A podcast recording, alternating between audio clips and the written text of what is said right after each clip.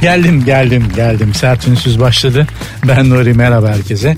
Biraz böyle bir yayına biraz e, geç kalıyor gibi oldum. 1-2 saniye kadar yayın boşluğa düşecekti. Cep telefonumu şarja takmam gerektiğini son anda fark ettim. Önümde bilgisayarım şarjda. Her şey şarja takmak gerekiyor. Bir kendimizi şarja takmıyoruz. Yakında bence bir ya da yakında olmasa da yakın çok yakın bir gelecekte kendimizi de şarja takabileceğimiz günler gelecek sanki.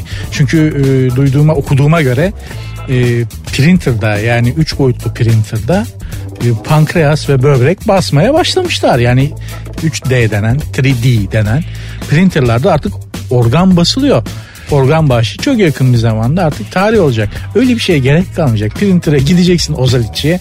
Abi bana bir sağ böbrek basar mısın diyeceksin. Tabii canım diyecek. Basacak adam. Başlamışlar zaten. Zannediyorum ya dalak ya e, pankreas ya da karaciğer. Bunlardan birini bastılar. Daha böbrek basmadılar ama 3D 3 boyutlu printerda yapay organları bastılar. Montajı kaldı. Onu da yapacaklar insana. Çok yakın zamanda zannediyorum bize modem de takılacak. Hani kendimiz internete gireceğiz. Bir de herhalde bir şarjeri takarlar. En azından hiç olmazsa kendimizi yorgun hissetme sıkıntısından kurtuluruz. Efendim Haftanın ilk günü. Gerçi sizin pazartesi sıkıntınız, pazartesi sendromunuz çoktan bitmiştir. Benim yeni başlıyor. Benim mesaim saat 8'de. Pamuk Prenses'in ayakkabısını kaybettiği saatlere kadar, birazcık geç saatlere kadar sizlere hoşça vakit geçirmeye çalışacağım. İnşallah başarılı olurum. Ee, lütfen ayrılmayın benden. Beraber biraz sohbet edelim. Söylediklerimi anlatacağım şeyler her zaman duyduğunuz şeyler değildir. Bunları garanti edebilirim.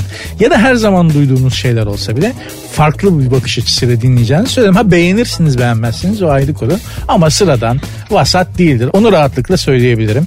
Sert ünsüz başladı devam edeceğiz.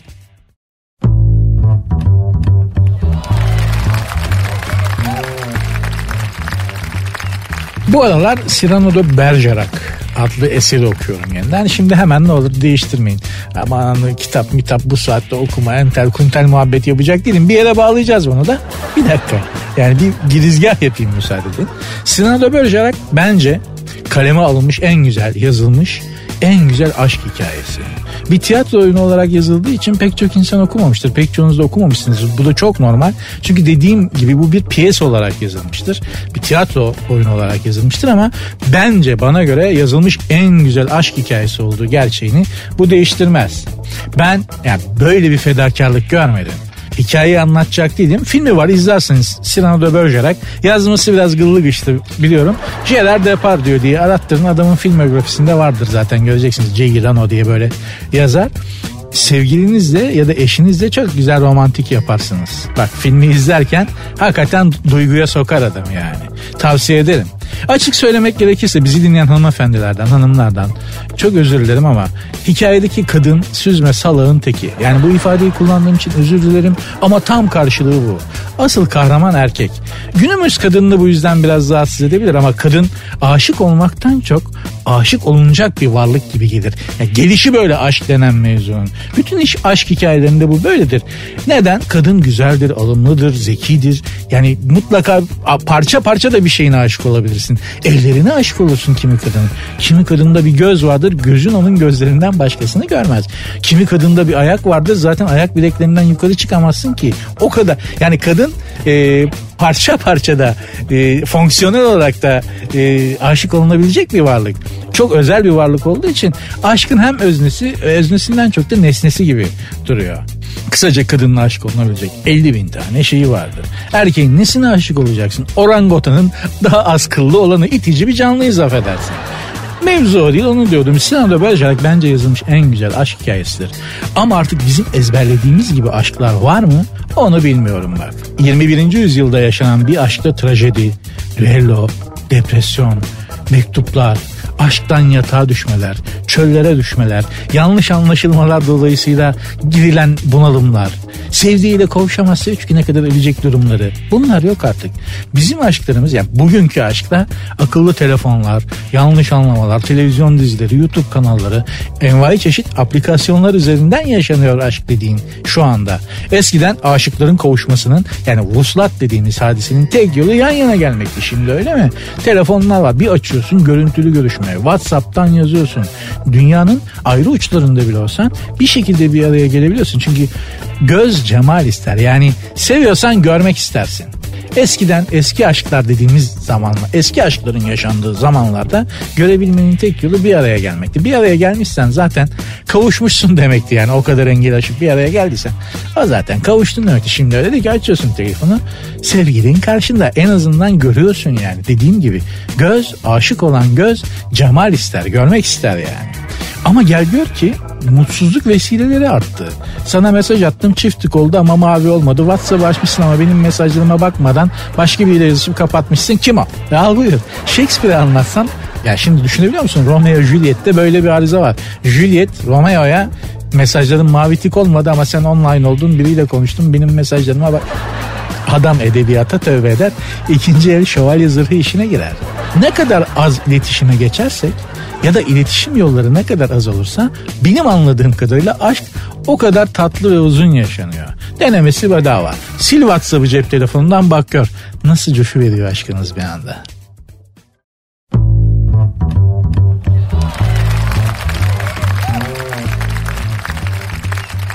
Sert Ünsüz devam ediyor. Ben Nuri programın Twitter adresini vereyim. Belki bir şeyler yazmak istersiniz. Sert Ünsüz yazıp sonuna iki alt tire koyuyorsunuz. Instagram adresi de böyledir. Benim Instagram adresim de Nuri Ozgul 2021. Amerikalı ünlü oyuncu Christina Ricci yani soyadı böyle mi okunuyor bilmiyorum. Christina Ricci ikinci çocuğuna hamile olduğunu duyurmuş. Allah bir avazda kurtarsın. Yalnız şöyle bir sıkıntı var. Christina Ricci evli ve ikinci çocuk kuaföründen. Yani yapma Christina koyun geçer yol olur derler ya. Yapma Değişik bir kadın demek ki bu Kristina Ricci.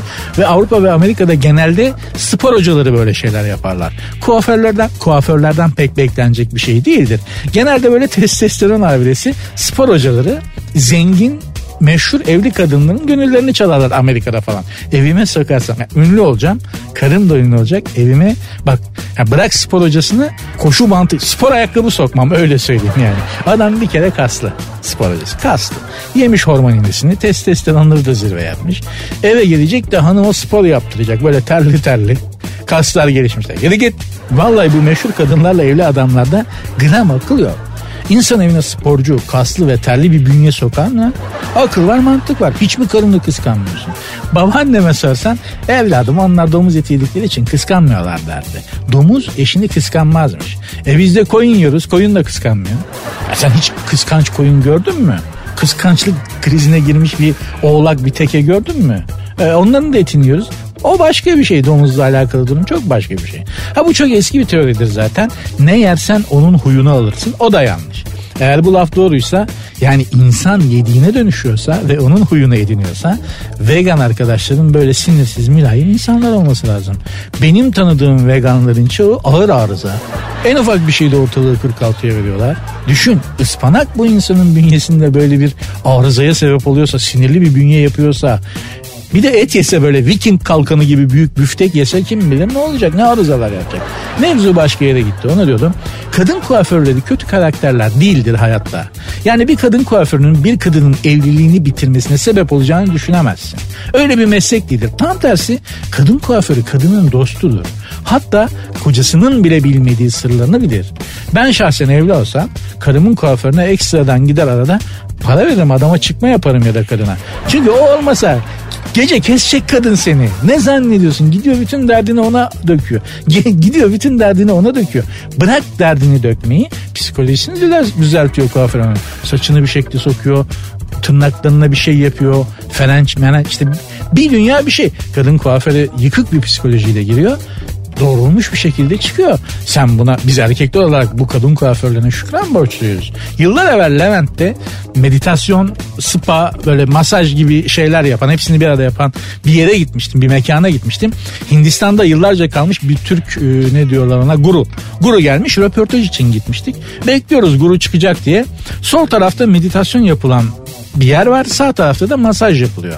Masaj yapılan yerden, masaj yapılan yerden orta yaşa merdivendaymış. Hoşça bir hanım çıktı böyle akça pakça. Arkasından masör çıktı. Hanımefendi masörün elini sıktı. Teşekkür ederim. Evliliğimi kurtardınız vallahi dedi gitti. Tabii kafalarda bir takım soru işaretleri oluştu. O soru işaretleri alt yazı halinde gözlerimizin altından televizyon ekranından geçer gibi geçmiş olmalı ki masör açıklama yapmak ihtiyacı hissetti. Hanımefendi dedi sabah eşiyle çok büyük bir kavga yapmış. Buraya geldi. Önce spaya soktuk. Sonra saunaya soktuk. Sonra masaj kürü yaptık. İsveç masajı, boyun masajı, ayak masajı, taş masajı, dört el masajı derken hepsini yapmışlar kadına. Sakinleşmiş. Peluze gibi gitmiş eve.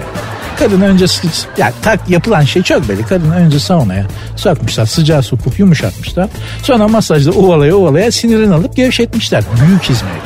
Yani yoksa sana bana kalsa bizim hayatımızdaki kadınlar çoktan bizi kıtır kıtır kesmişti.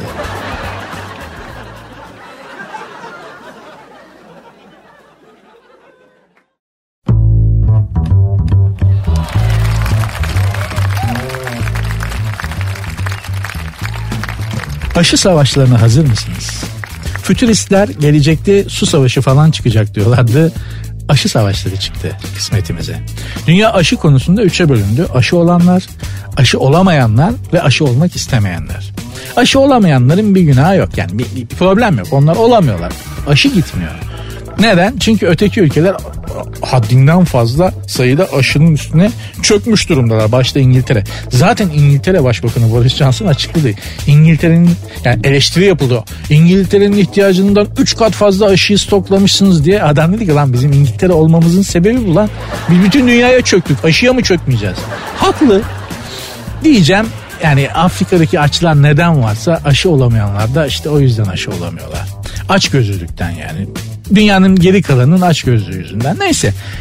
Aşı olanlar ama aşı olanlarla aşı olmak istemeyenler arasında ciddi bir e, sürtüşme başlamak üzere. Aşı olanlar aşı olmak istemeyenlerin üzerinde büyük bir baskı oluşturuyorlar. Sağlık mağlık hikaye aslında. Yani aşı olanların demek istediği şu. Ben yan etkisinin ne olacağını bilmediğim, 5 sene sonra bende nasıl bir etki yapacağını bilmediğim bir aşıyı vurdurduysan sen de vurduracaksın kardeşim. 5 sene sonra bunun yan etkisi ne olacaksa hepimiz olsun. Bu alemin kerizi ben miyim? Aşı olanın aslında demek istediği bu. Ha, aşı olmayanların argümanı zaten belli. Bilimsel olarak bunun yan etkisi nedir kardeşim biliyor musun? Bilimin cevabı hayır. O zaman ben bunu olmuyorum. Aşı olmak istemeyenlerin kafası çok net. Kafası karışık olanlar sizin benim gibi aşı olanlar. Bizde kafa net değil açık konuşalım. Hani aşı olmayanlara kamusal alan sınırlandırılsın. Oraya giremesinler buraya giremesinler falan. Bunun altındaki sebep sağlık pandemi falan değil. 5 sene sonra ne gibi bir yan etkisi olacağını bilmediğim bu iğneyi ben vurulduysam sen de vurulacaksın. Bu alemin kerizi ben miyim? Ay, bunun Türkçesi bu. Eğer sağlık sıhhat endişesi olsaydı işin içinde bir kere biz kendimiz pandemi kurallarına uyuyor olurduk. Uymuyoruz ki. Bilim adamları diyor ki bir kere kullandığın maskeyi bir daha kullanma. At. Bir maskeyle bir hafta idare edenler var. İnsafınız korusun. Ya çok özür dilerim de donunu değiştirdiği zaman maskeyi değiştiriyor herif bence. E şimdi bu adam iğne olsa ne olur? Olmasa ne olur?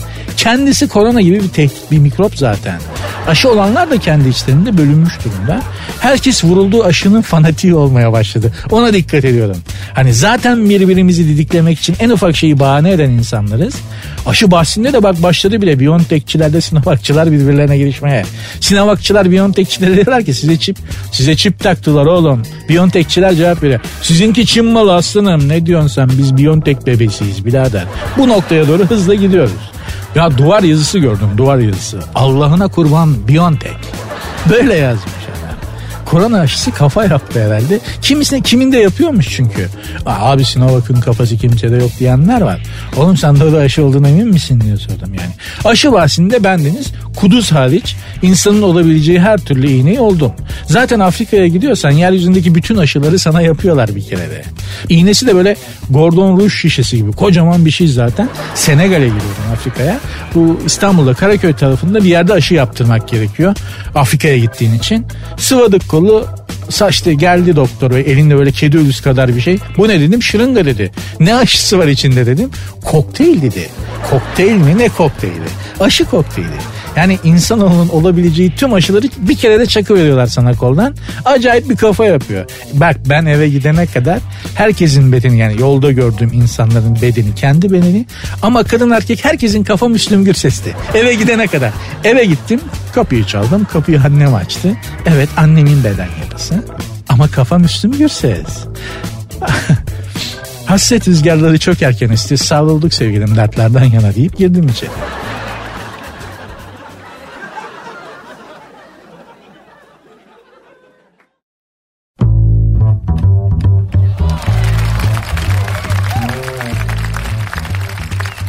Sert Ünsüz devam ediyor ben Nuri. Programın Twitter adresi sert ünsüz 2 alt tire. Sert ünsüz yazıp sonuna 2 alt tire koyuyorsunuz. Instagram adresi de böyle. Benim Instagram adresim de Nuri Ozgul 2021. Prens Charles ve 1997'de ölen eski eşi Prenses Diana'nın 40 yıl önceki düğünlerinde davetlilere verilen pastanın şekerli bir dilimi açık arttırmada 22 bin liraya satılmış. 40 yıl önceki pastayı bayatlamadan 40 sene nasıl saklamışlar ki? Ben ekmeği akşam alıyorum sabaha taş gibi oluyor. Hakikaten ekmek diye bize ne satıyorlar, ne ediyorlar, ne yediriyorlar?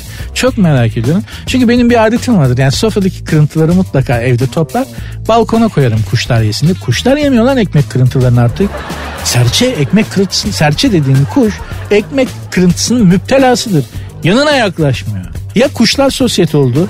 Bu sağa sola kedi maması köpek maması konuyor ya. Onu alıştılar ekmek kırıntısına burun kıvırıyorlar. Ya da ekmekler bozuldu. Bakın ekmekler bozuldu dedim. Oktay Akbal'ın da Önce Ekmekler Bozuldu diye bir kitabı vardır. Yani bu aralar ne okuyayım diye düşünen olursa nitelikli, kaliteli bir edebiyat okumak isteyen varsa önce Ekmekler Bozuldu. Oktay Akbal'ın Önce Ekmekler Bozuldu kitabını da ısrarla önerebilirim. Öneririm hatta. Önerebilirim. Kötü bir Türkçe oldu. Neyse konumuz fırıncıların bizi ekmek diye itilediği o dışarıdan ekmeğe benzeyen ama içeriden ne idüğü belirsiz garip şey değil. Prens Charles ile Lady Diana'nın düğün pastasından bir dilim 40 yıl sonra, düğünden 40 yıl sonra 22 bin liraya açık satılmış. Düğünlerde verilen bu pasta, limonata falan bunlar gıybet vesilesidir. Günah sokar insanı. Davetliler bunlar üzerinden gıybet yaparlar. Ay pasta bayat, limonata ekşimiş. Gelinin, gelinin giydiği gelinlik o ne öyle pencereye tül olur ancak ondan falan filan gibi. Baştan sona cehennem kütüğü olmak için vesiledir bunlar. Damada zaten pek bakın olmaz düğünde. Yani sen hiç damat üzerinden gıybet yapılan bir düğün gördün mü? Yoktur. Genelde şey derler. Damat iyi çocuğa benziyor. Sessiz sakin. Ya ama o sükunet yaratılışından değil ki. Adam sadece düğün günü kafadan 10 bin lira yontmuşlar. Garibimin duygulara hissiyatı uyuşmuş. Damadın düğündeki sessizliği ondandır. Damat düğün günü sabah kalkar berbere gider başlarlar yontmaya düğün salonundan çıkan eve girene kadar yani. Hani en son artık eve girdiklerinde biter o işkence damatta. Bir de şey şey yorarlar. Damat çok sessiz yüzü gülmüyor. Acaba zorla mı evlendirirler? Kızı sevmiyor mu? Değil ablacığım. Az önce adamı abi mikrofonlar çalışmıyor bir 500 lira at da çalışsın ehehe diye salondaki ses tesisatçısı çarptı. Adamın sessizliği ondan. O yüzden böyle ölü balık gibi bakıyor. Hangimiz çarpılmadık? Evlilere sor. Başımızdan geçti bunlar. Nikah günü ben otomatiğe bağlamışım. Yanıma gelene para veriyorum. İmza atacağım nikah defterine. Dolma kalemi aldım. Nikah memuru dolma kalemi uzattı. Yazmıyor. Mürekkebi bitmiş. Dedim manyel yapıyor herhalde baş için. Çıkardım nikah memuruna para uzatıyordum. Meğer gerçekten mürekkebi bitmiş dolma kalemi. Meğer gerçekten yazmış. Nikah memurları bahşiş almazmış. Ne bileyim adam da şaşırdı. Hani gerçekten mürekkebi bitmiş diye. Çünkü mikrofonlar çalışmıyor diye düğün salonunda çarpıyorlar diyorsun. Belki de nikah memuru öyle bir dümen tuttu dedim yani. Hani mürekkebi bitmiş. Verin bir 100 lira da yazsın falan. Hiç adetleri değilmiş. Çok özür dilerim nikah memurlarından. 25 sene önceki bu kabalığım için. Fakat hala evlendiğim gün hayalimde çok bulanıktır. Net değildir yani. Beyin baskılıyor acı günleri, yaşadığımız acı günleri, acı hatıraları. Beyin hak, hakikaten baskılıyor ve belli bir dozun üstünde acı çekmemize engel oluyor.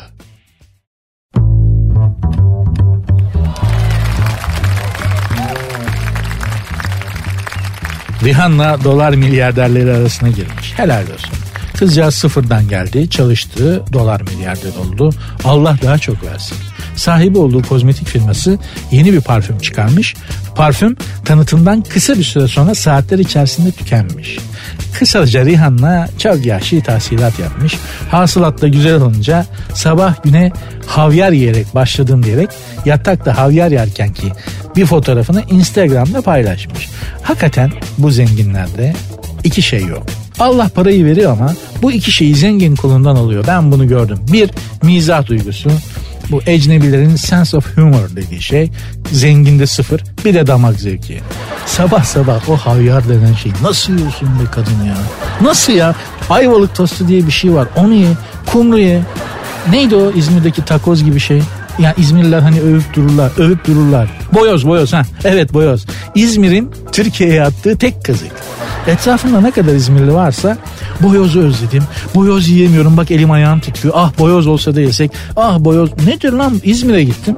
Abi hoş geldin şu dedim önce boyoz yiyeceğim. Çünkü ne kadar İzmirli varsa boyoz diyor gözleri doluyor falan. Gittik.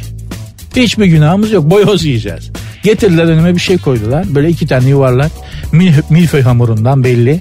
Yaldır yaldır yağdan parlıyor. Gözünü ve astigmatını cavlıyor yani. Yağdan öyle bir parlıyor. Yiyorum yiyorum ne tadı var ne tuzu var. Ta, kamyon takozu gibi bir şey Allah Allah. Yanında yumurta olmasa hiç kahve çekilmez. Öyle bir şey. Bütün İzmirliler böyle kendi aralarında ortak bir karar almışlar sanki. Abi İzmir dışına çıkınca boyozu acayip övüyoruz tamam mı diye. Her yerde böyle bir şey var. Biz zenginlerin damak tadının olmamasından bahsediyorduk. Şimdi geçelim boyozu. Gerçekten yok. Sen zengin gurme gördün mü? Göremezsin. Anlamaz ki. Zenginlere has olarak bildiğimiz üç şey var ki beni hayal kırıklığına uğrattı. Birincisi havyar. Berbat. İkincisi ıstakoz. Yemek değil IQ testi canına yandı. Bulmaca gibi yemek mi yiyoruz bomba mı imha ediyoruz o derece strese sokuyor insanı. Yani bir ıstakozu yemek çok zor bir şey. Akıl erdirmek zor yani anlıyor musun? Çok karman çorman bir şey. Bir de at binmek bak at binmek dedim. Zenginin yaptığına at binmek denir. Senin benim gibi maraba takımı binerse o ata binmek oluyor. Zenginin yaptığı çok daha başka bir şey. At binmek. Bir insan neden zengin olur da at biner ben anlamadım. Ya 350 bin dolarlık araba var abi altında. Ne işin var organik bir ulaşım aracının üstünde?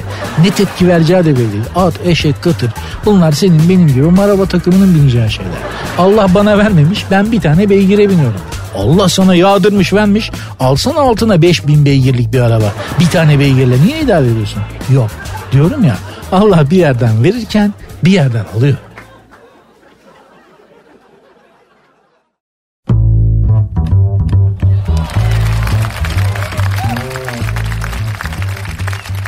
Sert Ünsüz devam ediyor. Ben Nuri. Programın Twitter adresini vereyim. Sert Ünsüz yazıp iki alt tire ekliyorsunuz sonuna. Sert Ünsüz iki alt tire. Instagram adresi de bu. Benim Instagram adresim de Nuri Ozgul 2021. Dünya çapındaki Sülün Osman. Milliyet Gazetesi'nin dış haber servisindeki Türkçe fıkarası muhabirlerinden birinin yazdığı haberin başlığı bu. Dünya çapındaki Sülün Osman. Ne anladınız bu başlıktan? Çok temel bir kuraldır. Bir haberin başlığının iki özelliği vardır. Bir, merak uyandırır, haberi okutur. İki, anlaşılır olur. Bu yaştan sonra gazetecilik mi yapacağız? Hem de Milliyet Gazetesi'nin dış haberler servisine. Bu haber şunu anlatıyor. Bizde Sülün Osman diye biri vardı dolandırıcıydı. O zamanki adıyla Boğaz Köprüsü'nü, Galata Kulesi'ni, Dolmabahçe'deki Saat Kulesi'ni satarak insanları dolandırmıştı. Ama Sülün Osman yerli bir tipti. Türkiye içindeydi.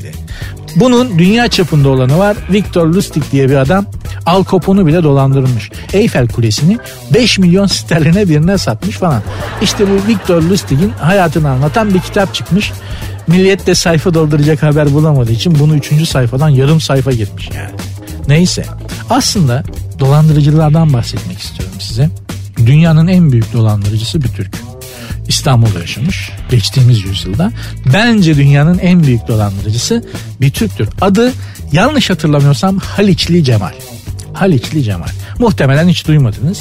Ama duymamış olmanız onun dünyanın en büyük dolandırıcısı olduğu gerçeğini değiştirmez. Bakın anlatayım gurur duyacaksınız.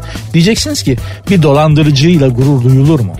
Attığı kıtırı anlatayım duyacaksınız. İkinci Dünya Savaşı yılları 1940'lar Almanya'da Adolf Hitler, İtalya'da Benito Mussolini denen iki manyak iktidarda. Bunların ikisi de faşist, ikisi de ruh hastası manyak. Bilirsiniz. Benito Mussolini İtalya'da faşist bir diktatör. Astı astı, kesti kestik, il duce deniyor kendisine. Adam ha, tam bir diktatör ama yani. Tam o yıllarda da Benito Mussolini ve Adolf Hitler'in Avrupa'yı birbirine kattığı yıllarda da Sultanahmet cezaevinde biri yatıyor. Bir Türk. Adı Cemal. Dolandırıcı suçu. Zehir gibi işlek bir zekası var. Şimdi bu adam cezaevindeki ranzasında sırt üstü yatarken boş durmuyor. Diyor ki kimi dolandırsam, nasıl yapsam da birini tokatlasam. Derken cezaevine bunun yanına bir İtalyan getiriyorlar. Adam İstanbul'da yaşıyormuş. İtalyan ama İstanbul'da yaşıyormuş. Türkçesi de iyi. İtalyan zaten İtalyanca zehir. Haliçli Cemal bu İtalyan gelince bir durum değerlendirmesi yapıyor. Elimde bir İtalyan var. Kimi tokatlayabilirim? İtalyana diyor ki sen mektup yazabilir misin? Adam diyor ki yazarım kime yazacağız? Cemal diyor ki bu İtalya'nın başındaki faşist diktatör var ya Benito Mussolini ona yazacağız. İtalyan korkudan dudağı çıkıyor. Aman diyor ne diyorsun ya? Sen yaz diyor Cemal ya. Senin adın geçmeyecek. Benim adımla yazacaksın. Ve Benito Mussolini'ye Sultanahmet cezaevinden Haliçli Cemal bir mektup yazıyor. Diyor ki ben bir Türk'üm. Adım Cemal. Sizin ideolojinizi benimsediğim için devletim beni hapse attı. Seven ölçün mü Benito burada açım gel bana sahip çık. Çok sefil bir haldeyim. Bir ay sonra faşist İtalya'nın Türkiye başkonsolosu en yüksek askeri ateşesi bütün üst düzey İtalyan diploması, e, diplomatları, kor diplomasisi Sultanahmet cezaevine gidiyorlar. Bir bavul parayla. Çıkıyorlar cezaevi müdürünün karşısına. Sizde Cemal diye biri var mı? Var. Bu bavulu ona verin. Neden? Ne var içinde? Para var. Ne parası? Ne alaka? Diyorlar ki Benito Mussolini'yi sevdiği için hapse atmışsınız. Mussolini çok selam söyledi. Şu kadar bin liret de para yolladı. Parası yokmuş, yolsuzmuş. Ayrıca Adolf Hitler de para yollayacak. Cezaevi müdürü 15 dakika gülmüş. 15 dakika girmiş. Kardeşim demiş bu Cemal dediğiniz adam Haliçlidir, yan kesicidir, tırnakçıdır, kolpacıdır. Ne faşizm bilir, ne komünizm bilir, ne kapitalizm bilir. Size de bir kıtır atmış. Bak gelin beni dinleyin, tokatlanmayın, alın paranızı gidin diye. Adamlar diyor ki yok İlduç'e parayı yolladı. Bu parayı kendisine verin gözlerinden öpüyoruz. Gözümüz de sizin üstünüzde Cemal'e iyi bakın diye. Sultanahmet'te bak Sultanahmet'te şimdi otel olan Sultanahmet cezaevinde Ranza'da yattığı yerden dünyanın en çok korktuğu iki adamdan birini tokatlıyor, dolandırıyor bu. Adı Haliçli Cemal. Hem de sadece bir mektupla yapıyor bunu. Hani bir laf vardır. Bunca yıllık elekçiyim böyle kasnak görmedim. Gerçekten de Haliçli Cemal'in yaptığı bu. Nur içinde yatsın. Haramzadeymiş ama bu hareketi hoşuma gitti. Ne de olsa tokatladığı adam Benito Mussolini.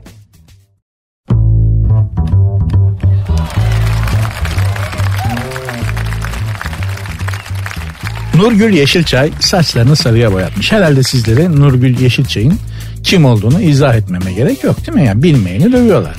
Nurgül Yeşilçay bildiğimiz sinema, dizi, televizyon bu işlerde nam salmış, ün yapmış başarılı bir kadın aktrist diyelim. Yani oyuncu deyince hoş olmuyor. Benim hoşuma. Aktrist. Sarışı, kendisi esmer bir hanım biliyorsunuz. Saçlarını sarıya boyatmış. Bence demiş esmerlerin sarışın olması yasaklanmalı. Sabahtan beri kuafördeyim. Hakikaten, hakikaten ve hakikaten esmer bir kadın neden saçlarını sarıya boyatır ki? Esmersin işte ne güzel. Neden bir level alta iniyorsun? Sarışınlar alınmasın ama öyledir yani. Esmer kadın her zaman şeydir. Garibim kumrallar biraz arada kalmışlardır. Bak Esmer'e de Sarışın'a da binlerce şarkı türkü yapılmıştır. Sen kumral için şarkı türkü duydun mu? 20 sene önce bir tek Yaşar Kumralım diye bir şarkı yapmıştı. Oh Başka da yok. Esmer kadın saçını sarıya boyatınca olmuyor. Gerçekten olmuyor. Saçını öyle sarıya boyatmış Afrikalı ikinci lig topçusu gibi oluyorsunuz Esmer Hanımlar. Hani yoldan geçerken zorla tutmuşlar da saçını sarıya boyatmışlar gibi. Ha nedir? Bilim adamlarına göre zaten kadınlar esmerlermiş. Yani kadın dediğimiz varlık hilkat itibariyle, yaratılış itibariyle varoluşunda esmer olarak var olmuş. Peki madem bütün kadınlar esmerlermiş de sarışınlar nasıl ortaya çıkmış? Bilim cevap veriyor. Ben kendim konuşmayayım. Bilim konuşsun anlatayım. İlk çağları düşünün hanımlar. Bizi dinleyen hanımlar. Beyler de düşünse olur ama mevzu kadınları ilgilendirdiği için daha çok. İlk çağları düşünün. Kadınlar mağarada, ateşin başında. İşte çocuklara bakıyorlar mağarada. Ne yapıyorlarsa artık. Erkekler de avcı toplayıcı görevini üstlenmiş olarak dışarıda yemek alıyorlar. Neyse dinozordur, mamuttur Allah o gün ne verdiyse avlayıp her bir erkek akşam mağaraya dönüyor. Şimdi evlerinde ellerindeki avları, yiyecekleri mağaradaki kadınlarla paylaşacaklar. Ama hangi kadınla? Zurna'nın zırt dediği yer burası. En çok dikkatlerini çeken kadınla tabii.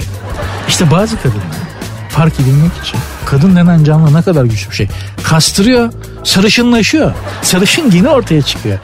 Sarışın geni bu yüzden ortaya çıkıyor düşünün. E tabi o, o kadar esmer kadının arasında da sarışın hemen dikkat çekiyor. Sen yavrum mamut but dinozor döşü diye hemen baba atlıyor yani erkek o. Yani sarışınlığın ortaya çıkma sebebi bu. Eli ekmek tutan adamın dikkatini çekip yemeği kendisiyle paylaşmasını, paylaşmasını sağlamak. Ben demiyorum bilim diyor. Pek çok erkeğin sarışın kadın görünce akünün suyu boşalması da bundan. İlk çağlardan kalma bir atavizm yani. Laf benim olsa söylemeye korkarım. Ama benim değil İngiliz bilim adamlarının sözü. Kızacaksınız bana değil onlara kızın hanımlar İngiliz bilim adamları böyle diyor sarışınlar işte fark yaratmak dikkat çekmek için sarışınlaşmışlar. Bana kalsa kılın tüyün rengin ne önemi var? Bu yüzden esmerlere seslenmek isterim. Benim yıllar evvel Fransa'da yanında çalıştığım bir adam vardı Monsieur Bonjour. Bir gün kendisiyle Clichy denen e, Paris'in banyosuna yakın sayılabilecek ama oldukça tarihi bir e, semtinde meydandaki kafelerden birinde oturmuş. Bir yandan kahve içip bir yandan da akşam üzeri Paris'in meşhur akşam üzerlerinden birinde önümüzden akıp giden hayatı seyrediyorduk sessiz sessiz sessiz sessiz. E, Bay Bonjour bana döndü ve şöyle dedi durup dururken Nuri ya adım Nuri ama Bay Bonjour Nuri Nuri diyor. E, ve şöyle dedi Nuri bir erkeğin başını belaya sokan iki şey vardır. Kırmızı şarap, esmer kadın. Hele ikisi bir araya geldiyse o adamın hiç şansı yoktur. Saçını sarıya boyatmayı düşünen Esmer hanımlara bir not olarak iletmek istedim.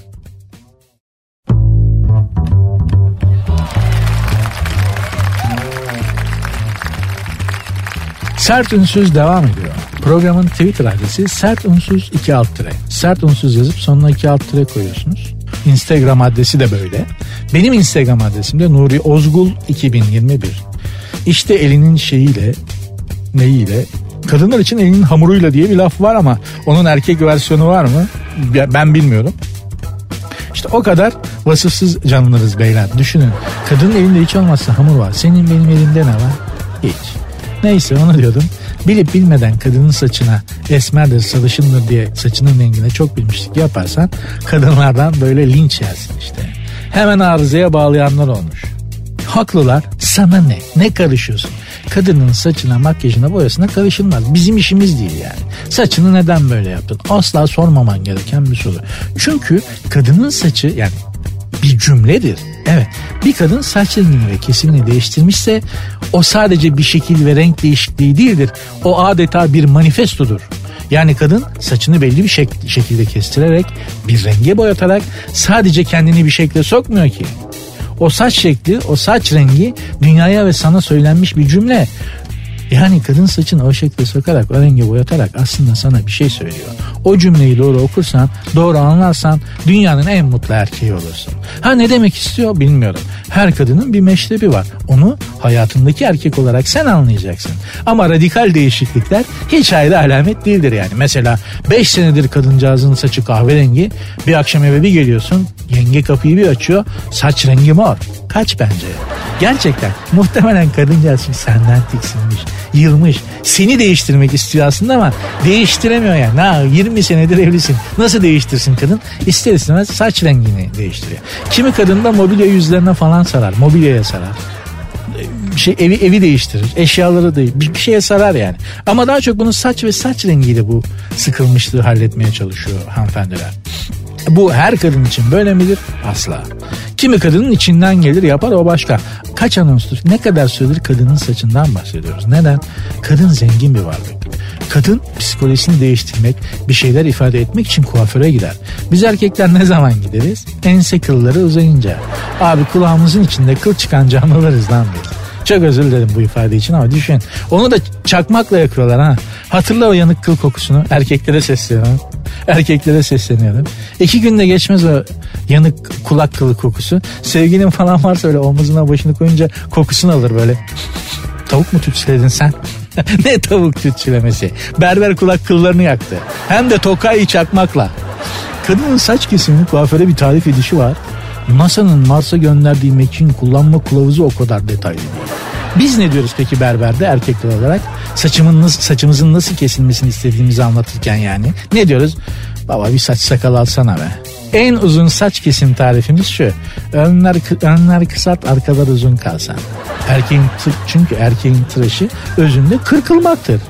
Berber kafanı böyle kanıtarak musluğun altına sokar. Ucuz şampuanla foşurdatarak iki su köpürtür. İlla kulağına su kaçırır. Kurular, fönler, kurutur bitti bu kadar. Yalnız berberlerin hep yaptığı bir şey var onu anlamam. Ben onu anlamıyorum. Yani ben Avrupa'da da berbere gittim. İngiltere'de de gittim. Oradaki berberler de yapıyor bunu. Evrensel bir şey. Kafayı yıkıyorlar ya. E, kulak içindeki ıslaklığı pamuğu kulağın içine kanırtarak aldıktan sonra joy joy çevirirler sağa sola kulağın içini kurutmak için.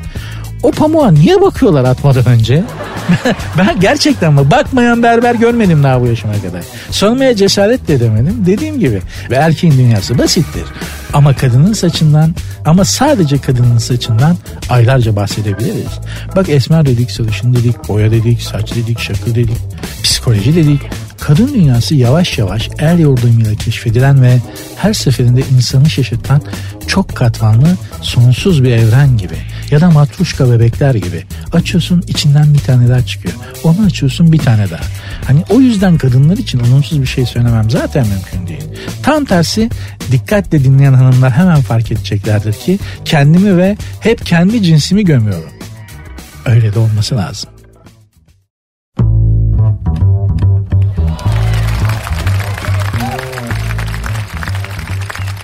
Programın müdavimleri bilirler. Ben felsefe okuduğumdan bahsetmiştim. Ve felsefecilerin özellikle antik çağ felsefecilerin kadınlar hakkında hiç de iyi şeyler söylemediklerinden söz etmiştim. Hadi onlar ilkel çağların, antik çağların filozofları aydınlanma çağından sonra yaşamış. Yani artık aklın her şeyin önüne geçtiği dönemden sonra bile yaşamış. Arthur Schopenhauer gibi adam kadınlardan neredeyse tiksinmektedir. Neden hani bu neden böyledir bilmiyorum. Yani düşün bunlar kafamız ya bunlar erkeğin kafası çalışanı. Anlatabiliyor muyum? Ya bunlar kafası çalışan adamlar. Daha kadını çözememişler. Kadını anlayamamışlar. Biz hala kendimizi dünyanın hakimi zannediyoruz. Hiç alakası yok. Hiç alakası yok yani. Ama bir filozof kadın var. Yani bir, bir tane değil. Elbette daha çok var ama İlki İpatya, İpatya da derler. İskenderiye'ydi maalesef çok uzun zaman önce yaşamış. Milattan önce 415 yılında yaşamış. Aydınlık kafalı, açık kafalı, zehir gibi yani aydınlık kafası aydınlık bir kadın. Üstelik de insanlığın karanlık dönemlerinde yaşamış olmasına rağmen. Onun teorisi şudur. Bir insanın üç temel özelliği vardır der. Soru sormak, araştırmak ve her şeyden şüphe etmek. Ha bu zaten her kadının özelliğidir. Demek ki özünde insan olan kadındır. Çünkü çünkü bunlar bir kadının doğuştan donanımlı olarak böyle doğar. Soru sorar, araştırır, şüphe eder. Öyle değil midir? Hipatya'nın söylediği erkekler aslında yani siz de insan olmak istiyorsanız bu özellikleri edinin. Maalesef Hipatya e, linç edilerek öldürülmüş. Zihni ve kalbi bütün insanlığa açık, soru soran, kafası çalışan, mükemmel bir kadın. Milattan önce 415'te doğmuş, 300 küsürlerde ölmüş, linç edilerek, taşlanarak öldürülmüş. Düşündükleri ve söyledikleri için. Onun bir sözü var. Onunla kapatmak istiyorum bugünkü programı. Onun da ruhuna buradan e, ruhu şad olsun İpatya'nın. İpatya'nın kadınların çektiği çile gerçekten orta çağlarda kadınları yakmışlar. Yani düşünebiliyor musunuz? Cadı avı denen bir dönem var. Milyona yakın kadın ya yakılmış ya ayağına taş bağlanarak suya atılarak boğulmuş ya da işkencelerden geçilerek öldürülmüş. Neden? Kafası çalışıyor diye. Bilimle ilgileniyor. Bilimle ilgileniyor. Merak ediyor, araştırıyor, soruyor diye. Sadece bunun için. Çok fazla soru sordu. Çok fazla merak ettiği için. İşte o kadınların ilki İpatya e, düşünceleri ve söyledikleri ve sordukları yüzünden taşlanarak öldürülmüş bir kadın. Bundan binlerce yıl önce onun bir sözüyle tekrar ediyorum kapatmak istiyorum programı. Korkakları ele veren en önemli şey şudur. Ortada var olan probleme çözüm üretmektense o problemin suçlusunu ararlar. Çünkü çözüm üretmek her daim zordur. Oysa suçlu bulmak çok kolaydır. Probleme çözüm aramaktansa probleme suçlu aramak. Çok tanıdık geldi değil mi? Sanki her gün sanki hepimiz ya yapıyoruz ya da buna maruz kalıyoruz mutlaka. İnşallah hepimiz çözüm odaklı insanlar oluruz. Sert ünsüz bitti ben Nuri. Programın Twitter adresini vereyim. Instagram adresini vereyim. Her ikisi de aynı. Sert ünsüz yazıp sonuna iki alt koyuyorsunuz. Ondan sonra aklınıza ne gelirse yazın. Benim Instagram adresim de Nuri Ozgul 2021. Haftanın ilk günü Pamuk Prenses'in ayakkabısını kaybettiği saatlere geldik. Ben şimdi bugünlük size veda edeyim. Yarın görüşürüz.